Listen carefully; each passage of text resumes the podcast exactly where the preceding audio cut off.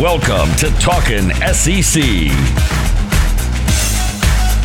Writer, photographer, and producer Phillip Jordan discusses the latest news and breaks down the biggest games with the best analyst around.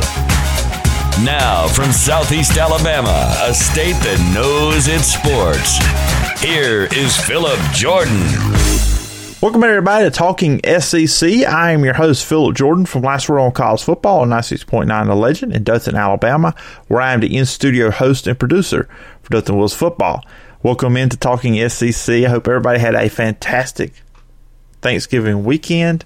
It was a long weekend. It was a good weekend. Plenty of food, hung out with some family, and uh, of course, of course, football, especially on Friday and Saturday with college football. It was a pretty good Friday of college football. I mean, no SEC games were were played, which look that really messed me up because you're used to having an SEC game on Friday, which back in the day it was always the LSU Arkansas game, but the last couple years it's been Arkansas Missouri. Would have been nice if we could have got something something from the SEC on Friday, and usually on Thursday. Last couple years you've been used to the Egg Bowl, which that game was played on Saturday. So uh, SEC, I'm gonna need you to do better next year. I'm gonna need you to put some some games on Thursday and Friday to enjoy on Thanksgiving weekend. Saturday was a lot of fun. Of course, you had the Iron Bowl.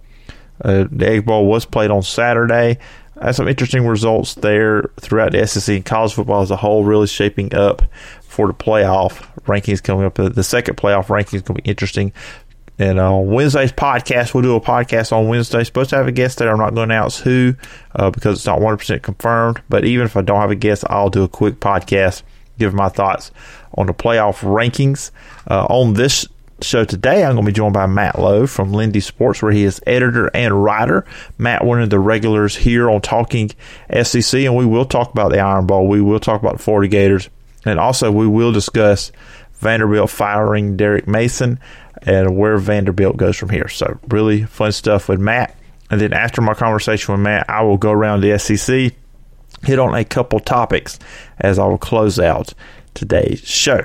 Before we jump into all that, let you guys know you can find me and the podcast. You can find me on social media at PJordanSEC. And the show is on Twitter at Talking Pod. The podcast is available on Apple Podcast, Spotify, or wherever you get your podcast. If you are on Apple Podcast, please subscribe, rate, and review.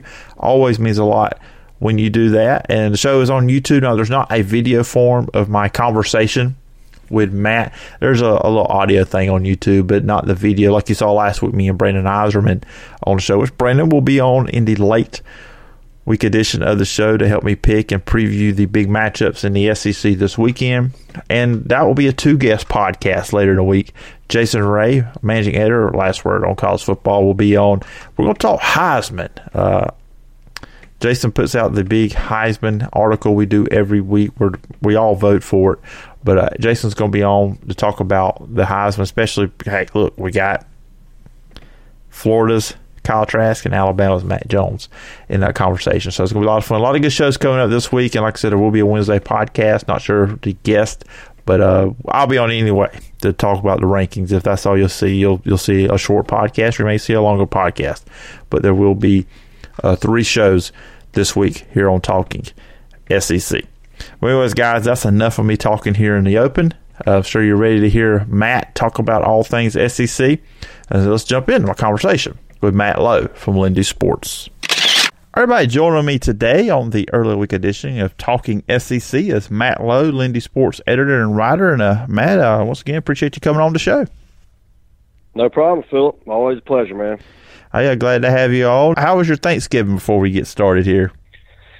It was good. I ate a lot and uh, smoked a turkey on my smoker, and it turned out really well. So uh, it wasn't dry; it was nice and moist. So uh, did that on Saturday. So while I was watching football, so I had a great evening with my uh, my wife's uh, father and her and his his uh, wife, and uh, had a good little dinner there, and just had some good time with the family. Man, it was good to, good to good to do.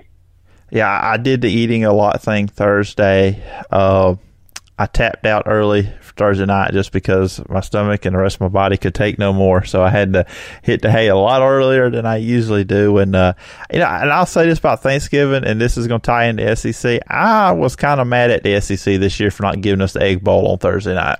I, I I was used to that every year, and I was kind of upset we didn't get that this year. Yeah, and you know they used to get a lot of big time college football games on Thursday night, but it seems like now the NFL is kind of taking over that that day as far as sports goes. But I'm with you, man. I mean, I remember Texas Texas A&M used to play on Thursday night, and the Egg Bowl. I mean, there was a couple other games used to play. Uh, I think Arkansas and LSU they usually played that Friday after uh, for the longest time. So there was always really good football on. But yeah, kind of miss that on Thanksgiving nowadays.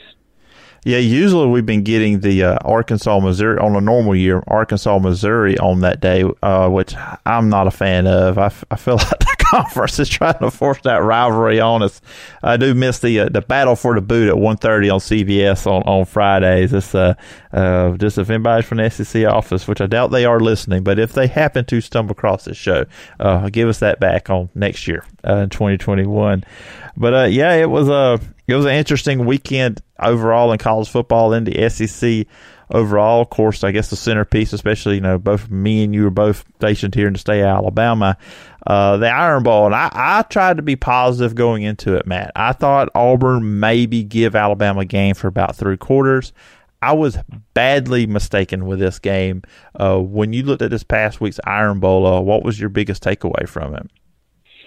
Well, uh, Auburn entered the game kind of behind the eight ball with you know injuries to their starting tackles, and of course they lost Brandon Council for the year. He was their starting guard, uh, and they lost him for the year. So they were kind of down to a pretty thin line, and you know going up against Alabama was a taller, pretty tall task as it, as it was. But with those injuries, and of course Tank Bigsby, what didn't seem like he was a hundred percent. But I don't think they could have beaten them this year anyway. I, I'm I'm pretty sold on Alabama probably being the national champion. I just think they got too much on offense, and their defense is really improving. I mean, they're, they're they've gotten a lot better from game one till now. So, and I tell you, there's a couple of true freshmen. They got Tim Smith, uh, nose tackle there, and then Malachi uh, Malachi Moore there, the cornerback, outstanding young freshman uh, corner. I mean, those are two real good uh, centerpieces for them to build upon moving forward. But uh, just you know, Alabama's offense, though. I mean, their offensive line is just powerful, and I think I said this. We talked about it a couple of weeks ago. You know, if you can't get pressure on Mac Jones, I mean, it's to be it's to be kind of like Joe Burrow last year. I mean, if you can't get to him, he's to pick you apart. And the guy's he's really accurate, you know, with the deep ball, and uh, just a really good player. And, and you know, kind of went the way I thought it would, but I did think Auburn was hanging there a little bit better. Yeah, and going into it, I I know Alabama was playing better defensively, but I guess for me, I looked and said, well, they play Tennessee, Mississippi State, Kentucky. Obviously, Auburn's been playing better offensively, and they should be able to do things. But you're, you know, you're right. I mean, the Tank Bigsby thing, I think we, we did see once again with Auburn. If they can't run the ball, it's going to be pretty hard for them because once you they have to put everything on Bo Nix, he's just not at that level where he can carry the team with his arm, and then, like you said, with the lack of the the pass protection too. Yeah, and and watching Bo Saturday, I mean, it looked like he was trying to, you know, throw 95 mile an hour fastballs every throw, and you know, sometimes that's not needed. And I'm not, I'm not knocking Bo Nix, the player or anything. It just looked like it looked like he was trying to home everything in there, and and a couple of times it was just going over the guy's head or off the fingertips. Of course, Seth Williams dropping that ball right there before half. That was that was a big momentum killer you know, heading into half there. They should have a touchdown there. But uh yeah, I mean, it, you you got to be able to run the ball, especially in that system that they run. And I don't like some of the RPO stuff that they're doing. I mean, it's like Bo will fake his own read, and then he'll run for a little bit, and then he'll pop up and throw a ball out to the right or the left. And I just I just think that's a dangerous play. Uh, it's one thing if you got a defense on its heels and and you got the deep ball going, the running game going, and everything working. But when you're not running the ball and you sling it out there on a zone read RPO and the speed Alabama has on its defense or fast defense period, I just think that's a tough play. You know, so I, I I'd like to see them kind of scrap that that um, that philosophy on offense. But you know, there's a lot of moving parts with Auburn right now. They've had a lot of injuries, so um, it's one of those years. It looks like they just you know, kind of a rebuilding year. Yeah, and, you know, first I look at Alabama, and and I think me you were on uh, the week, you know, after they lost Jaylen Waddle, and I was kind of wondering, you know, when would that ever come back? It don't matter.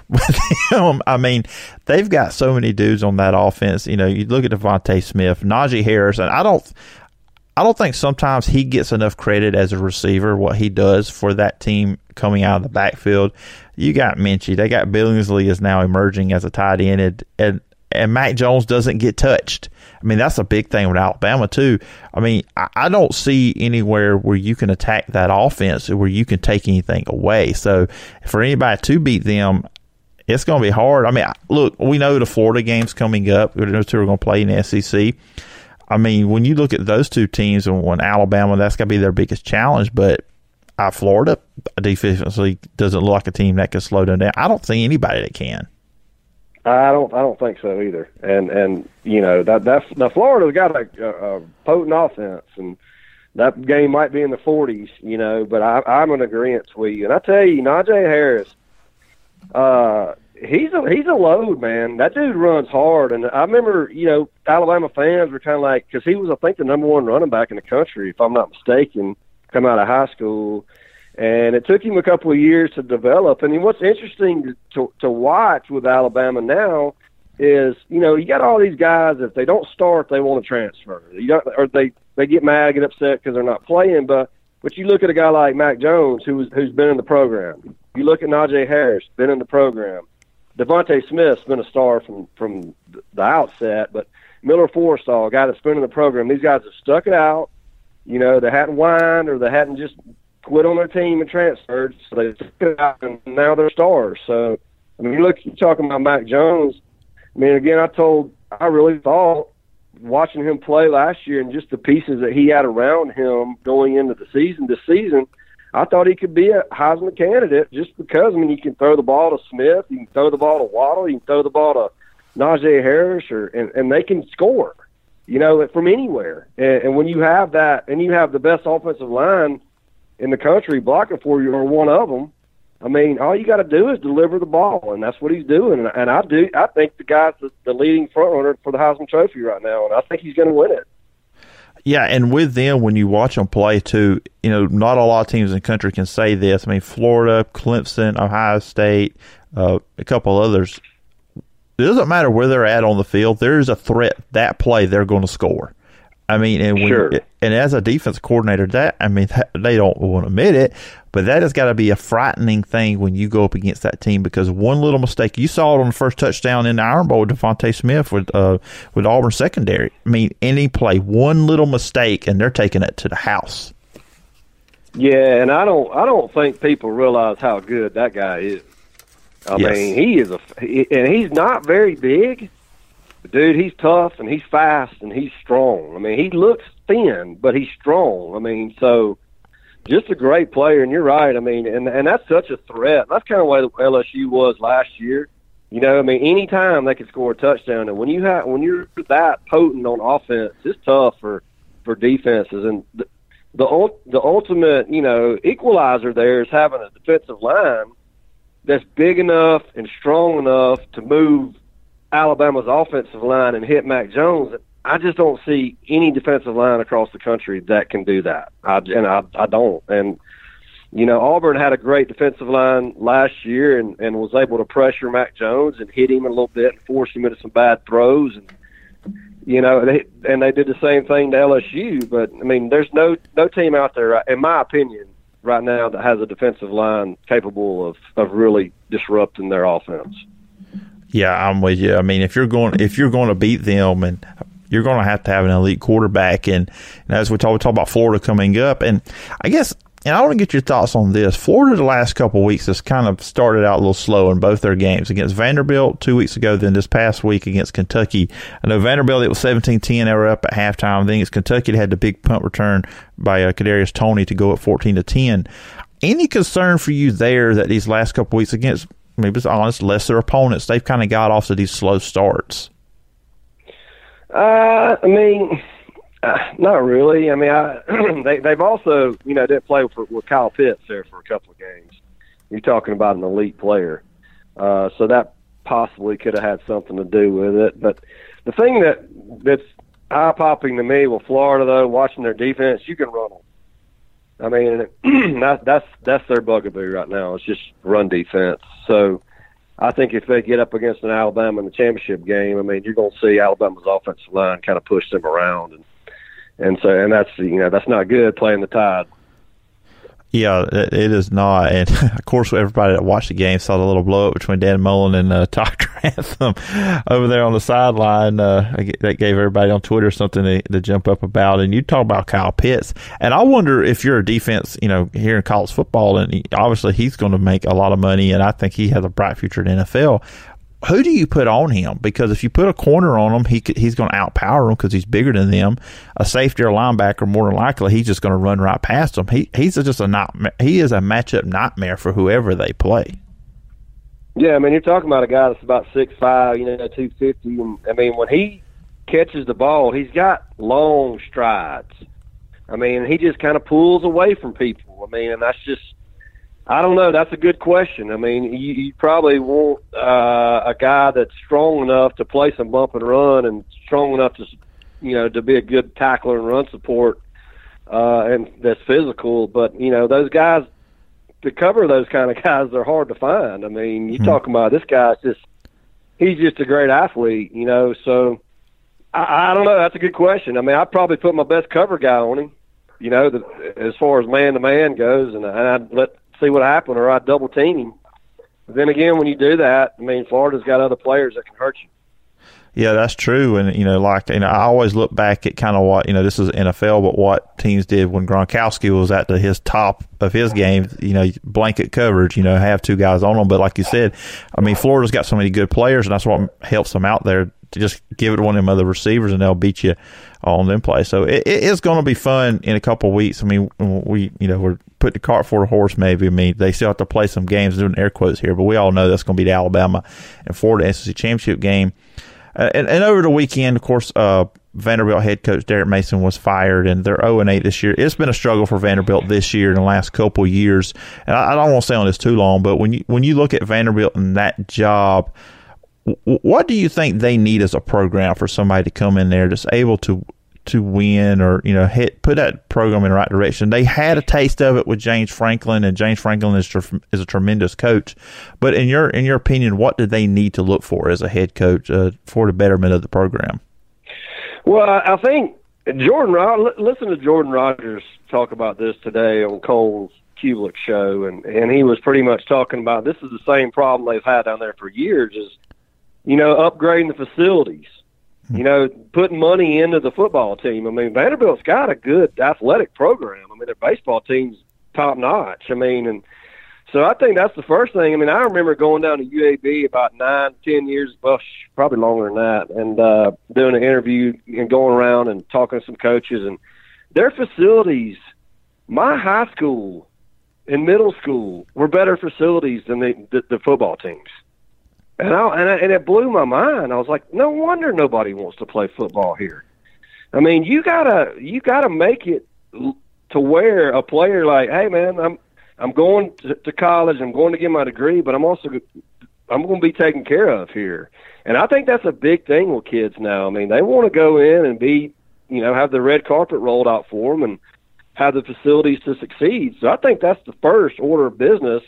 And uh, if I'm taking that job, I'm going. I want a commitment from the athletic department that they're going to do that and upgrade the facilities. I think that's the most important thing, and I think they need to get a guy that that of course knows how to recruit. But I think you've got to run a, a, a style there. You know, like the Coastal Carolina uh, coach, his name escapes me, but they run a different style of. Them, they get in the shotgun and they do option stuff. It's real exotic. I mean, something like that, or get you a, you know, just get you a guy that or that's a high-powered offense guy, and then go out and get a good defensive coordinator. So, because you're not going to out athlete people at at Vanderbilt, you're not going to athlete out athlete Florida and Georgia. So you need to come up with creative ways and a fun way of football for the players where they want to come play in a system where they can, you know, do well and succeed. So I think that's a, and that's a tricky thing. It's hard to find guys like that, but you know, I, I think they need somebody that's a really innovative thinker and and somebody that can lead guys, and you know they need a commitment from, like I said, they need a commitment from the athletic department to win and, and upgrade the facilities. Yeah, that's a, that's one of the things I heard. And I've seen people mention this. Do you think they should maybe you know talk about something different, bringing somebody to run the triple option? Because obviously nobody in the SEC is running that. I don't. I don't think that's a bad idea. I mean, I you know, I, I don't know how that offense you know would succeed in the SEC just because there's there's so many big linemen and there's so much speed. But it's worked before. You know, I mean, back in the '80s, that's all teams were doing. Mm-hmm. You know, in the '70s too. So, I mean, yeah, I mean that's what I'm that's what I'm talking about. Though you get in, you get a a, a system that's different you know, whereas I remember back playing football when I played, we always played Pelham High School, and they ran the triple option, but that was like the only team that ran the triple option, and and you had a week to prepare for them, you know, and it was it was a lot to to take in uh, with a week to prepare, you know. So I think that kind of thing when you go week to week to week in the SEC, and say, hey, you're going up against a Florida, and they've never they're not familiar or playing that type of offense, it, it makes it trickier for teams to get ready for them. I mean, uh, you know, I, that's just I don't know, but it it's like I said. I mean, they're the worst program in the in the league in football.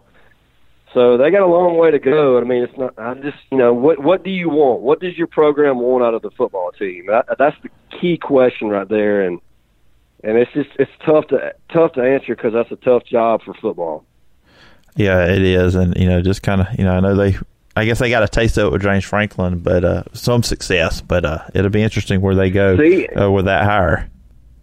Yeah, and Franklin, I think Franklin got upset with them about the facility thing. I mean, because Franklin's a recruiter, he's he's an innovator, he's he's a good offensive mind coach. I mean, he, heck, he was winning eight nine games. I mean, that's that's to me, I mean that's that's great expectations. I mean at, at Vanderbilt, considering who you got to beat inside the league. Yeah. Oh yeah. One hundred percent. And you know that's it, it was just almost shocking what he was doing there because you know like I said I mean Vanderbilt's usually been the the worst team in the conference and then seeing that he was actually having success there I mean it, it was pretty it was really tremendous job on his side like you said facilities is probably the main thing is the main thing there they've got to improve on the no, football side of things yeah, another thing too, Phillip. I mean, you got to be smart to get into that school. Mm-hmm. you know, yeah. I mean, you can't be a dummy to get in. You can't be a dummy to get into Vanderbilt. I mean, you can't get into Vandy with a, a 2.8 GPA. You know, you gotta you gotta be a pretty intelligent person who uh who wants to do their schoolwork. And but they, you can find 25 guys you know, each year that will want to do that. It's just you got to be a good talent evaluator, and you got to know where the players are, and you got to know what the players are that that have that are pretty smart. Yeah, I mean, look at you know, I know it's been not last couple last year too hasn't been great for them, but Stanford and you got Northwestern who found ways to be successful with those you know high standards academically. So I mean, maybe those are some things you need to look at. I mean, obviously you couldn't get one of those two coaches, but you know, I've heard people mention this too, is and, and it's a good idea. Maybe if you could sit down and have a conversation with them, what do you do, know, to equal success? I mean, obviously there's two good coaches, but there's more to it than that to bring in the players and, like you said, development of talent and evaluate talent. Yeah, I mean, and again, you're not you're not you can't go out and recruit kids that are great athletes that are bar- barely get by on their grades. It just it don't you can't get those type of type of players. You got to have a good player that's uh, got a good that's smart. I mean, and maybe you get guys that you kind of develop, and that's why, you know, I think as a as a plan for Vanderbilt, they need to. Hey, we want to have a team that might can win eight or nine games every couple of years. You know, every couple of years, and I think that's. I mean, I don't. I just don't see Vanderbilt ever getting to the point though where they're going ten and ten and two or or twelve and zero oh in the SEC. I just I just don't think they can get to that level. Yeah, and like I said, it'll be interesting with them. Of course, you got South Carolina sitting out there who they're going to hire. It's uh, it's it's getting that time of year where it's the coaching carousel is about to hit, and it's gonna it's it's going to be interesting. Well, yeah, and then see about South Carolina. I mean, right now, you know, another thing too that I don't think people really think about is you got to you got to think about the talent pool in your state. Mm-hmm. All right, if you don't have a whole lot of great football programs in your state. I mean, you can't dominate the state still a good football team. So you got to think outside the box a little bit. And South Carolina's going up against Clemson, who's getting the best players in the state. So that's a you're gonna have to have somebody that can can sell a, a certain type of playing style and, and really recruit because right now Clemson's getting all your best players and the year that Spurrier was at South Carolina they had success, they got Marcus Lattimore and Jadeveon Clowney, two of probably the best players that have ever played in the state of South Carolina. And they landed those two guys. And I think Connor Shaw was a South Carolina kid. And uh, they had uh, Stephon Gilmore. I don't know if he was a South Carolina kid or not. He might have been. Uh, but so you got three NFL type players right there in the recruiting class, and that's why they had success. You know, but it's those guys don't grow on trees. You know, and so it's recruiting and, and evaluating. And I'll say this about any football program on any level: you got to be able to evaluate your players and evaluate a player who's good or who you think can grow into a good player. Because let's face it, I mean nowadays some kids are late bloomers, and when you get into college, you're still developing not only as a person but as a player. So you need to, and and that's why I think too nobody ever talks about in recruiting. What's the kid's worth work ethic? Does he have a five star work ethic? Because when you're playing on a certain program or, or, or in a, at a certain level of football in high school, you might be the best player on the team. You might be the best player on the field every time you go play. But when you get into the SEC, everybody's just as good as you are, or, or close to it. You know, and there's there's there's exemptions for some of that with, with people that are really great players, but I mean, so you got to get in there and you got to work. And if you get in there and well, coach goes, you're not good enough right now, and you pout, and you say you want to transfer, you're not doing yourself any good, in my opinion.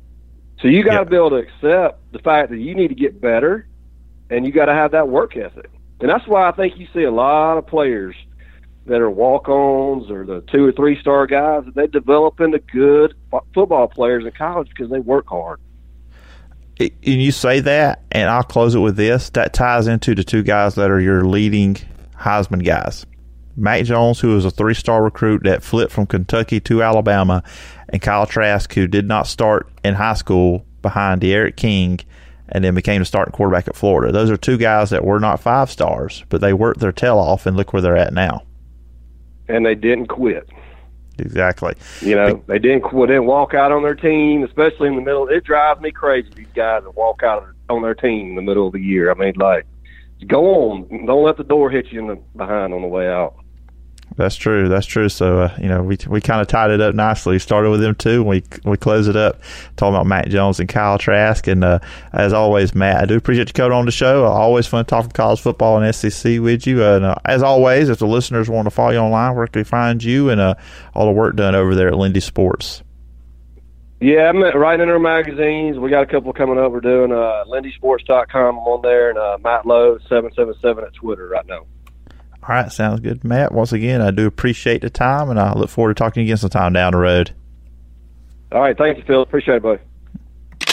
And once again, thanks to Matt Lowe for coming on the show. I always appreciate him taking the time to come on the show and discuss all things SEC college football. Really, uh, very very interesting opinions there from Matt on the Iron Bowl, just Alabama overall, Florida and Vanderbilt situation, and be fun to keep an eye on both the Vanderbilt and South Carolina situations there and see uh, who becomes the new head coaches at both those schools. Now, in the final segment of the show, we are going to go around the SEC. Let's kick it off with the first topic. All right, first up, uh, we're going to look at some of the other games in the conference that me and Matt really didn't touch on. Ole Miss playing Mississippi State this weekend in the Egg Bowl. Ole Miss won 31 to 24. Ole Miss goes to 4 and 4 on the year. Mississippi State drops to 2 and 6. Ole Miss came out really, really on fire, jump out 14 to nothing. But then Mississippi State did, you know, find some defense, was able to make some stops against Ole Miss on fourth down stops and keep it close and had a Hail Mary attempt there at the end. Of course, like I said, Ole Miss won 31 24. Look, for Mississippi State, I really like what I've seen of them the last three weeks. I know they're one and two in those games, but I think Mike Leach has found his group of guys that he knows you know he can ride with now. He said something about that early in the year. We got to find out who wants to be here, who doesn't. I think he's found his guys now that he wants to look. They played really close with Georgia last week, losing 31-24 when they only had 49 scholarship players go with them in that game beat Vanderbilt before that, and then they played really well here in the Ole Miss side of things. Look, Ole Miss is four and four on the year. They've won three games in a row. They have a good chance at going five and five. Maybe with an upset over A and M and go to six and four. Uh, we don't know how those games are going to be scheduled yet. It's not officially on the on the board, but the SEC did put out a tweet on Monday saying they would announce the schedules for December 12th and 19th this Friday. So keep an eye out on that. We'll get talked about on that podcast next week because the Friday podcast will be all ready to be released by the time that comes out. And then on Sunday, they will announce the times for those games. So we're going to get some games on the 19th, SEC Championship Day. Look, you, you hate everything going on 2020 with COVID, and that's that's why we're having the schedule like it is. But I will say this: it will kind of be interesting and fun on the 19th that we will get some SEC games to kind of lead us into the SEC championship game that will be in prime time this year. So that's going to be a lot of fun as well. But uh, when you look at Ole Miss, though, they do play A and M. They play LSU. They should beat LSU. That's the team I think they should beat. And uh, we're going to get some LSU stuff here in a second too. But A and M that'll be a tough game because A and M's trying to get into the playoff, of course, and you know good good position.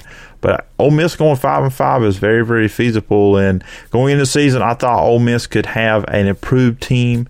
Uh, with Lane Kiffin, but I was not thinking five wins for this team, but they look like they're going to do it. So, really good year uh, so far uh, for Ole Miss in year one under Lane Kiffin. Georgia defeated South Carolina 45 to 16. Just looking at that whole thing there, Georgia looks a lot better since JT Daniels has taken over at quarterback. I mean, offensively, especially last week, he played really well. Big numbers, of course. We talked about that on the podcast last week. This week, not the big numbers. He did throw two touchdown passes, but the running game for Georgia was spot on. 332 yards on the ground. James Cook had 104 off six attempts, two touchdowns. Zamir White, 84 yards, two touchdowns. I know what you're going to say. It's against South Carolina, not playing well. It's just beating teams that you're supposed to beat, beating them handily. That's very important for Georgia. They had some games early in the year that they should have done this to other teams, but they didn't do that. But seeing Georgia's doing that. Look, Georgia, and a lot of people were upset last week that they were ranked so high in the first playoff rankings in the top 10 maybe, and I agree with this. It's a lot of because they're in the SEC and the reputation of being an SEC team. But Georgia playing well, they'll go to a bowl game, be, and then we'll see from there. Can they carry some momentum into next year or JT Daniels? Because they'll be highly thought of. Be one of the favorites, obviously, with Florida to win the SEC East probably will be the favorite next year, anyways. With Kyle Trask more more than likely gone from Florida going to the NFL the year he's having, so Georgia will probably be the favorite next year to win the East. So let me ask what you got to look at for Georgia. You were hoping this would be a year you could compete for a national championship, but maybe it's next year uh, if you can get past Alabama and some other big rivalry games. But with JT Daniels moving forward, uh, that's where the Georgia Bulldogs look to be going. Another game from Saturday we'll talk about. Like I said, we did not really mention much with Matt there. A and M at number five beat LSU twenty seven. LSU had no time to pass the ball. Offensive line just got obliterated in this game, but A and M front was great. Forced three turnovers. But Kellen Mond was not good, and I know it was bad weather. It was rainy. The ball was wet and all that good stuff. Mond was 11 for 34, 105 yards, no touchdowns. He didn't throw any interceptions. Now, Isaiah Spiller was 141 yards on 27 attempts on Saturday. He played a fantastic game, but offensively, they were not good. Now, they go to Auburn this week. I, am going to say this, and a lot of people are going to look at me crazy or look at their phone crazy or whatever device using this podcast. I'm not saying A&M is losing to Auburn, but what I am going to say is this. I would not be shocked if Auburn wins this game. Because coming off of that game against Alabama in the Iron Bowl, where Auburn did not play well at all defensively, they were really bad. That's where I worry. Spiller might can have a big game against Auburn because of that run run defense of Auburn not playing that great this year. But this is kind of game Gus Malzahn back against the wall he knows he needs to win this game. Auburn's back at home, and Auburn is a completely different team at home over years under Gus Malzahn. Bo Nix is a completely different quarterback at home than he is on the road. So Auburn's going to give him a game. This will not be a big time blowout. But uh, I'm going to save my pick for later in the week. But Auburn Would be shocked if they win that game though. But I'm not saying they will. I'm not saying they won't. You have to wait till Friday's podcast on my pick for that one. All right, next up, we're going to talk about players opting out. And that's been a, a, a storyline throughout the year. You have players before the season decide they weren't going to participate in the season. Ja'Marr Chase at LSU was one receiver. But now you're seeing players doing it now. And it seems like, okay, we're having a bad year. I'm just going to shut this thing down, get ready for the draft. Wide receiver from LSU, Terrace Marshall, on Sunday announced he was doing that. He was done for the season with LSU. And defensive back for Kentucky on Monday, he announced, uh, Kelvin Joseph announced that he was going to be opting out as well. I have never had an issue with players not playing in bowl games. That I've never I've never been bothered by that. I know some people are. I get it. Traditionalists and all that stuff. I've never had that issue. The season was over. That's it. You're not going to play in a bowl game. It to me, it just feels different when you opt out during the season like this. And I, and look, they've got the right to do it, so I'm not saying they shouldn't have the right. But in a sense, though, at the same time, it does kind of feel like you're quitting on your team because you, you hear coaches all the time say you need to finish, you need to finish. That's not really finishing. So, I, yeah, I'll say I have a little bit of an issue of players opting out before the season is actually over with. Uh, especially Kentucky, you ha- only have one game left, and that's this week against South Carolina. Uh, LSU, they do have three potential games left. You got the Alabama game, you got Ole Miss still on the schedule, and you still got the Florida game. So there's three of them there. So you know that's kind of how I feel about it. Just you could finish these last games. I know you don't want to you don't want to get hurt or with COVID and all that stuff, but I don't know. It just feels different to me when you're opting out with regular season games still remaining versus just doing the bowl game. Uh, I don't know how you guys feel. Uh, hit me up on Twitter at uh, P Jordan SEC. Let me know how what you think about it, or leave a review on Apple Podcasts and with what your thoughts on on that on players opting out. Now we do have a person going to the transfer portal, quarterback from Georgia, D'Wan Mathis. Look, he he got the opportunity to start first game Arkansas, played bad Middle second quarter, they pull him out. Stetson Bennett comes in. He got one more opportunity early in the year, but now that it's JT Daniels, he is the guy. D'Wan Mathis is probably looking at this thing like, I'm probably not going to play because you also have freshman Brock Vandagriff is going to be there. You're going to be competing with him as well, and he's expected to be the next quarterback at Georgia as well to get playing time. So D'Wan Mathis probably looking, look, I just got to go uh, find an opportunity if I'm going to play. He's very athletic. He's got all the raw skills you want there. He needs to refine his passing there, uh, which maybe he'll get some opportunities for somewhere else where he will be able to do that. But uh, kind of, you kind of probably assumed this was going to happen, so it's really no surprise. D'Wan Mathis is hitting the transfer portal. And finally, we're going to talk about the college football playoffs. Recording this on a Monday evening, released on a Tuesday morning. So that night, the latest college football rankings will come out. Right now in the rankings, you do have Alabama number one, Notre Dame is number two, Clemson three, Ohio State four. I think the committee will keep it there. Now, I, I will be interested with BYU where do they put BYU at now? Because they got a lot of flack for putting them at 14. Will they bump them up a few spots, even though BYU did not play this weekend? Now, I'm going to say this too Ohio State did not play this week. So if they have one more game canceled, they cannot play in the Big Ten championship game. So if they're set at 5 and 0 or 6 and 0, if they do play a game on Big Ten championship Saturday, but even though they're not in that game. Is that enough? Because schedule wise, it's not that great. You barely beat Indiana. No disrespect to Indiana, you're a good team, but if you're Ohio State, you're expected to win that game big. So, does Ohio State deserve to go to the playoff? I'm kind of starting to lean no. So, could this be a year we do get a group of five team in a Cincinnati? Uh, BYU, Marshall, Coastal Carolina, all great stories, great seasons you're having, but you're not quite at that level or the competition you're playing to even, I think, consider in this year just as crazy as in 2020 to get the playoff. I mean, the Pac 12's done. Oregon getting beat and then USC not playing. And even if those teams have went undefeated, I think it was going to be very hard for them to get into the playoff. Obviously, the Big 12 is done. There's there's no team there. Everybody's pretty much got two losses there. So you're not going to see anybody from the Big 12. So it kind of comes down almost, if you think about it, to the potentially getting Ohio State in. If you put them in, then you have the ACC with Clemson and Notre Dame, and the SEC with Alabama, Florida, and Texas A&M, and then you got Cincinnati sitting there. And Cincinnati keep doing what they're doing, be impressive. Maybe this is their best shot because I'll be interested with the committee with the lack of games being played by any team out of Big Ten, especially Ohio State, who is talented enough. On paper, their talent is is good as Alabama's, Clemson, Notre Dame, Florida, A&M, all those teams. But resume is supposed to matter and your resume is not that big and your schedule is not that daunting. They're supposed to play Michigan State this week. We'll see if that happens. If that game does not happen, they will not be eligible to play in the Big Ten championship game. Will the committee put take that and put that against Ohio State? It's going to be very interesting. It's going to be very interesting how this whole thing shakes out with the uh, with the playoff rankings. I mean, I, like I said, wouldn't be shocked they keep it like it is. Those four, whether those six or seven. Cincinnati's still at seven but I do wonder will the conversation tilt about not having Ohio State in the playoff if they don't have a lot of games on their resume. It's going to be interesting.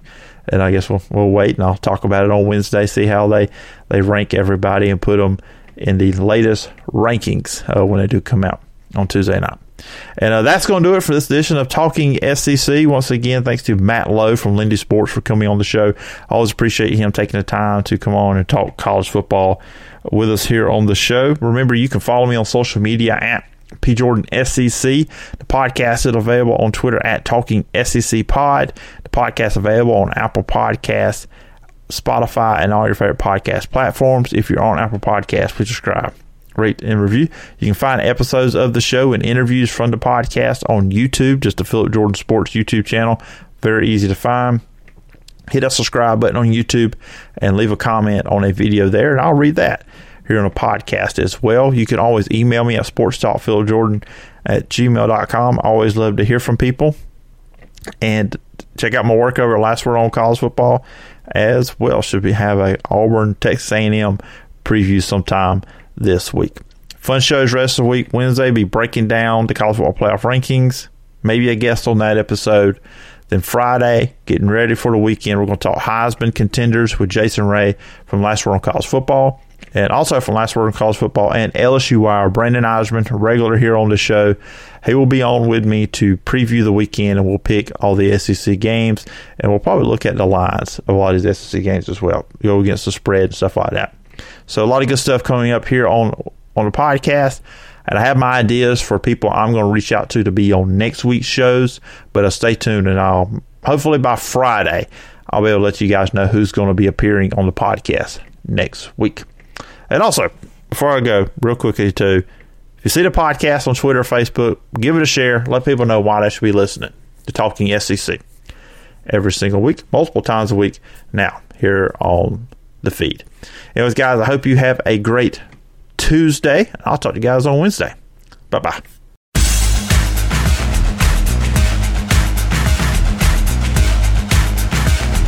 Thank you for listening to Talkin' SEC.